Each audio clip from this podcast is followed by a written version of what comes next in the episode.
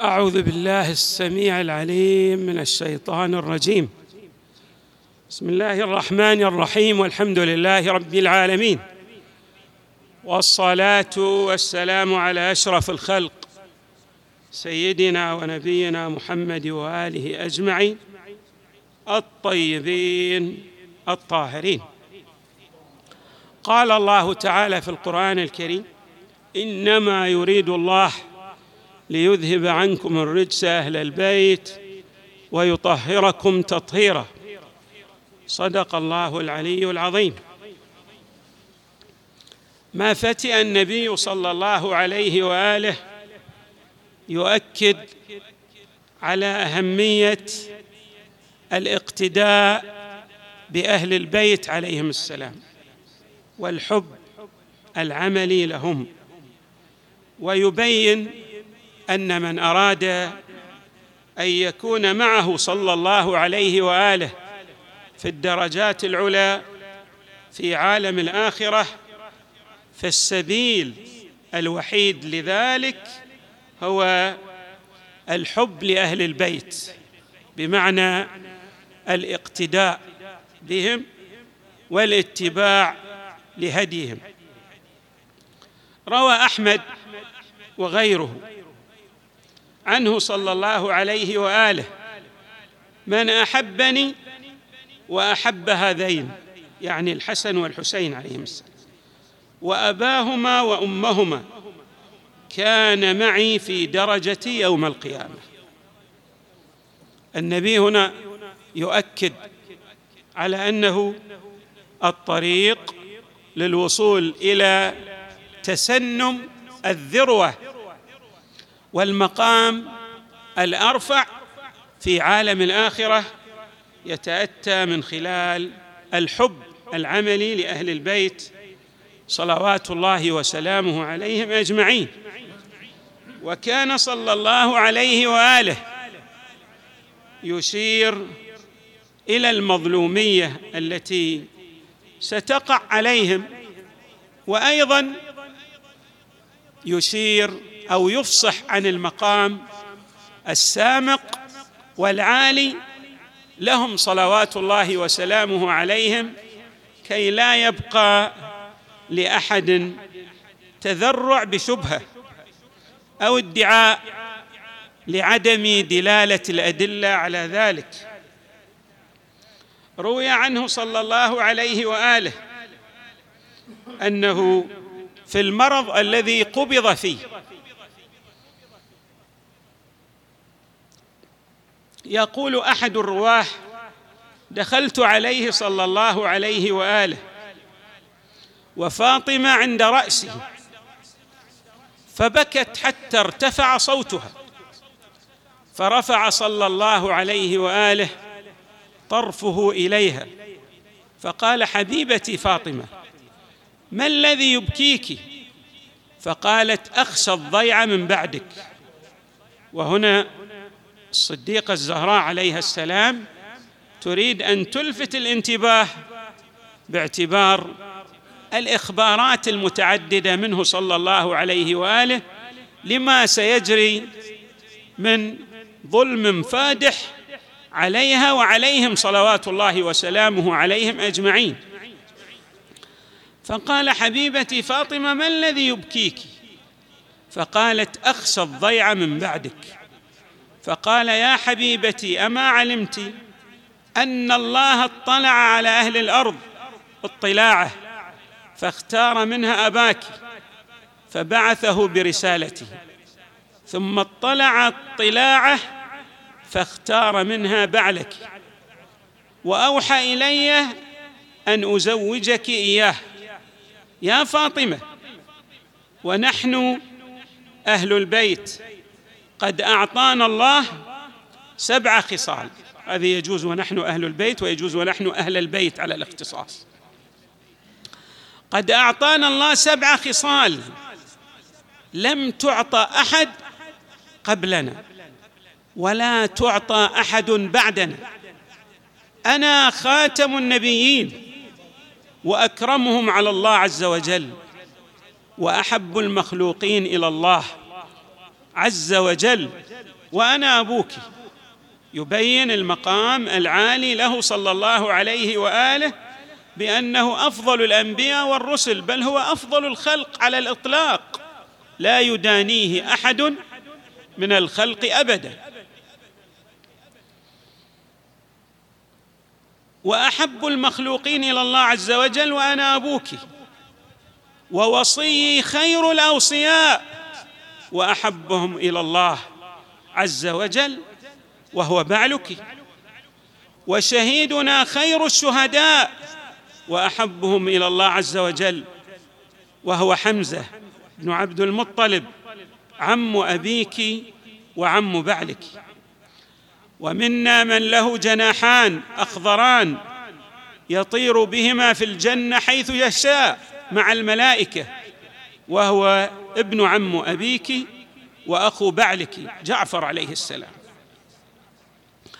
ومنا سبطى هذه الأمة وهم ابناك الحسن والحسين وهما سيدا شباب أهل الجنة وأبوهما والذي بعثني بالحق خير منهما.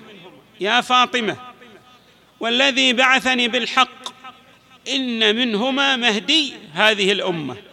إذا صارت الدنيا هرجا مرجا.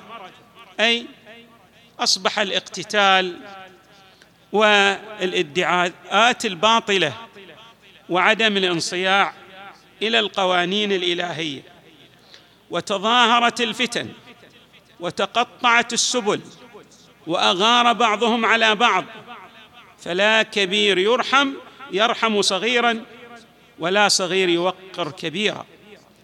فيبعث الله عز وجل عند ذلك من يفتح حصون الضلالة وقلوبا غلفة. أي لا تستمع إلى الحق ولا ترعوي إلى الهدى ولا تتبع السنن. ماذا يفعل المهدي عليه السلام؟ يقوم بالدين في آخر الزمان كما قمت به في أول الزمان ويملأ الأرض عدلا كما ملئت جورا. هنا النبي في هذا الحديث الطويل صلى الله عليه وآله يبلور لنا عدة من الحقائق. الحقيقة الأولى أن النبي وأهل البيت عليهم السلام هم أفضل الخلق على الإطلاق. أفضل من الأنبياء والرسل كما يصرح في هذا الحديث. والحقيقة الثانية أن النبي صلى الله عليه وآله يشير إلى الاصطفاء والاختيار الإلهي له ولذريته صلوات الله وسلامه عليهم أجمعين. والحقيقة الثالثة هي أن النبي صلى الله عليه وآله بدأ به لنشر الهدى وفتح الخيرات بأجمعها على عوالم الوجود وكذلك يختم بمن هو من نسله وهو الإمام المهدي عليه السلام عند امتلاء الدنيا بالظلم والجور. فيفتح جميع اصقاع هذه المعمورة ويحكم بالعدل. هذه رواية من الروايات التي يبلور فيها صلوات الله وسلامه عليه الحق الواضح له ولذريته الأبرار الميامين. وأيضا يقول صلى الله عليه وآله لا يكتفي بذلك بل يبين أن من يبغض أهل البيت عليهم السلام هو مبغض لله ومبغض ومبغض لرسوله صلى الله عليه وآله. روى الحاكم في المستدرك على الصحيحين. ومعنى ذلك أن هذه الرواية صحيحة على شرطي البخاري ومسلم. قال خرج علينا رسول الله صلى الله عليه وآله ومعه الحسن والحسين. هذا على عاتقه وهذا على عاتقه وهو يلثم هذا مرة ويلثم هذا مرة حتى انتهى إلينا. فقال له رجل يا رسول الله إنك تحبهما؟ فقال نعم. لاحظوا أن النبي لم يكتف بالجواب بنعم بل أردف قائلا نعم من أحبهما فقد أحبني ومن أبغضهما فقد أبغضني. قال الحاكم هذا حديث صحيح الإسناد. يعني على شرطي البخاري ومسلم. والروايات في هذا الشأن حدث ولا حرج بمعنى أنها أكثر من متواترة في شأن أهل البيت وكل رواية تفصح عن جانب وتميط اللثام عن فضيلة لهم أو عن منزلة أو عن الاختيار الإلهي والإصطفاء الذي أصطفاهم الحق تبارك وتعالى لما وجد فيهم من مؤهلات أشار إليها في شأن النبي وما جرى في شأنه صلى الله عليه وآله يجري في شأنهم بقوله الله أعلم حيث يجعل رسالته. وأيضا في بكائه لما يجري على الحسين عليه السلام الروايات متعددة وكثيرة بأن الأمة سيظلم كثير منها أهل البيت عليهم السلام بل وسينظرون لهذه الظلامة ويقول بعضهم بأنه خرج عن حده وقتل بسيف جده. وما إلى ذلك من الهرطقات والخزعبلات التي ما أنزل الله بها من سلطان وتتنافى مع اي القرآن الكريم وهذه الروايات التي تلونا بعضا منها. الرواية عن أم سلمة رضوان الله تعالى عليها تقول بين رسول الله صلى الله عليه وآله ذات يوم جالس والحسين في حجره إذ هملت عيناه بالدم. فقلت يا رسول الله أراك تبكي؟ جعلت فداك. قال جاءني جبريل عليه السلام فعزاني بابنه الحسين وأخبرني أن طائفة من أمتي ستقتله.